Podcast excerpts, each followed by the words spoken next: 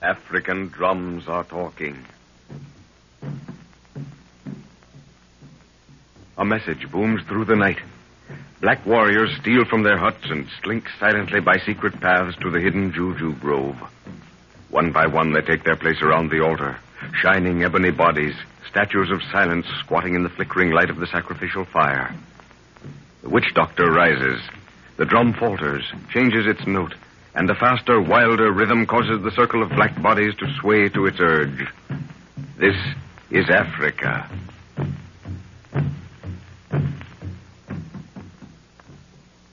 After an old woman has warned them repeatedly to beware the eyes of the moon, the professor's party makes its way through the long grass toward a village where ceremonial drums are beating. The natives are grouped around a huge fire. A beautiful girl wearing a leopard skin that hangs from her head and down her back is moving with cat-like steps in a ceremonial dance. She is the Witch of the Moon. Before their eyes, she is apparently changed into a leopard, and the beast charges toward the watchers in the shadow. The animal bounds between them and pauses, snarling.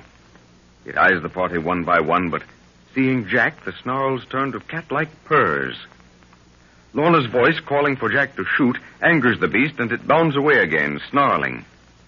Then out of the long grass where the leopard disappears, comes the beautiful girl. She speaks to the party, looks at Jack with a strange look, then leaves them to enter again the native circle. Jack seems to be in a trance. He tries to follow the girl, saying that her eyes had commanded him to do so, but Nguru holds him back. Steady, Jack. Steady. Let me go, I tell you. It was written on the moon. I saw it. Her eyes told Bwana, moon witch evil I look for little Bwana. Let me go. Why do you interfere? Jack, dear, look at me. We were told to wait. Tell this man to let me go. I... Don't worry, Lorna. It's a fever. Sets up all sorts of imaginings. But the woman and that leopard. Her eyes were exactly the same as the animals when it looked at us. Yes. Her eyes. The old woman told us to beware the eyes of the moon. And they call that girl the Witch of the Moon. Yes. Yes, I. I told you. Her eyes. Bwana, little Bwana, how was he? Huh, huh, go sleep. Uh, Jack's fainted. We'll have to get him into a hut and doctor him. The girl's beckoning to us, Father. She spoke to the witch doctor, then raised her arm in this direction. There, she's calling us again. Can you carry Jack Nguru? Mm-hmm. All right, I'll lead the way. You follow behind me, Lorna. Come on. Whatever you do, don't show fear. Keep your head up high. All right, Father. I'll try. They're making a path through the circle for us. Keep looking straight ahead as we go through.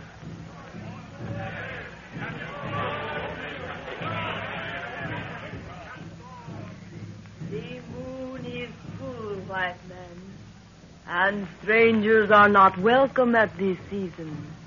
But my father told me of your coming, and I have made preparations. Your father has eyes that see into the future, woman. Tell me his name. He lives in the hole in the sky, through which Mshimba Mshamba watches the earth. And his name in your tongue is called the moon. Hmm.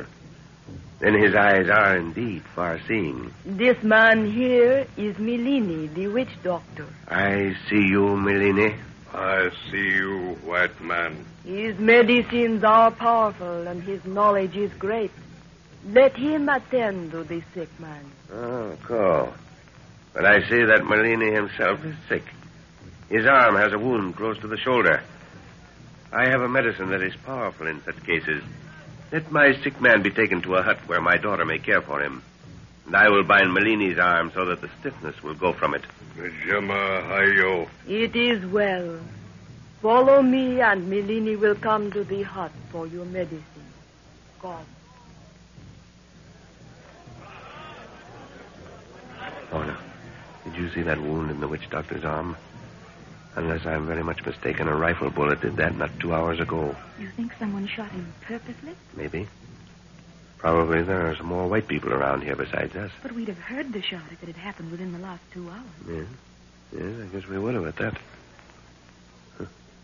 Drums have stopped. I guess the ceremony is over. This is the hut that has been prepared for you. The next hut has been made ready for the woman, according to the white man's custom. By what name are you called? I am called Ifabi, daughter of the moon. Ifabi, you have learned the customs of the white man well. Who has taught you? Am I not the daughter of the moon? And does my father not know the customs of all people of the earth? Hmm. Yes, maybe so. There's an oil lamp burning in here. And I suppose your father taught you how to make that ship's lantern, eh? Nguru, put Jack on that bed. Uh, Yeah, take his boots off and wrap him in those blankets. Open the medicine kit, Lorna. Aye. Ifabi, you will send a boy with boiling water for Melini when he is ready. Yes. White man, there is a law which you will keep while you stay in our hut. And that is? No leopard shall be killed unless it attacks. Why is that? They are our men. are go for Melini. Did you hear what she said, Father? Yes. The leopards are their menfolk. Oh. Oh. Oh, it's hot in here. Oh, Jack, dear. Do you feel better? Yes, I. I go to sleep? Gosh, I don't want these blankets No, around me. no, no, no. Stay where you are, Jack. Here, drink this. Well, these blankets, sir, I I don't need them. Oh, I'm afraid you do, my boy. You've been out for the last half hour. Out? What do you mean? Guess there is something wrong. Eh? I don't recognize this place. Drink the medicine, Jack. You can think afterwards. Yes. Oh, that's vile stuff. Well, I didn't have time to call at the drugstore for flavoring, my boy. You don't have to kid me, sir. I'm beginning to remember things. The witch doctor, that woman who changed into a leopard. and- Melini is here, white man. Oh, bring him in. Tell him to sit over there. The water? It is here. Shusha and Kema. Toroka. I see the young white man is well again. Yes, I. I hope I didn't cause much trouble. Nguru carried you in, dear. How do you feel now? Fine, just as if I'd had a good sleep. It is well for men to sleep when the moon is full grown, lest Ifabi steal their brains. Oi, Rati Tulia! Melini is sick from his wound. He speaks of the ceremony. Is the white man's medicine good, Milini? It has a devil in it that burns. Yeah, this is a clean bullet hole through the flesh. Didn't touch the bone. Hmm. You know, it looks uncommonly like a Winchester. What man's gun did this, Melini? The white man should know. Melini was standing in the mouth of the cave when his gun spoke. Father, you remember? The leopard. Yes. Yes, of course, but Good heavens. uh, give me a bandage, Lorna. Don't stand there looking like. No, no, no, no, no. A wider one. Yeah, that's better. Yeah, good thing this wound is fairly clean. Where's Nguru? He slipped out just now. The great black warrior is talking with his devils in the forest. He has a devil that shines when he speaks. Hmm. Yeah, that ought to fix you, Melanie. Return tomorrow when the sun is three hours old. The medicine will grow weak. I will make it strong again. The white man's gun will speak at no more leopard. No. That is. uh, They will not attack.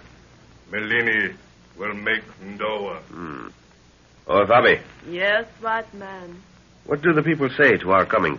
They look upon you as sacred, seeing that I, Ifabi, brought you out of nowhere. Hmm. Well, that's that. Now we've got some time to think. I'm sorry I was so abrupt just now, Lorna. Only we mustn't let these happenings get into our brains. Same thing applies to you, Jack. Yes, sir, I know. You remember what I told you quite some time ago? Accept Africa, and Africa will accept you.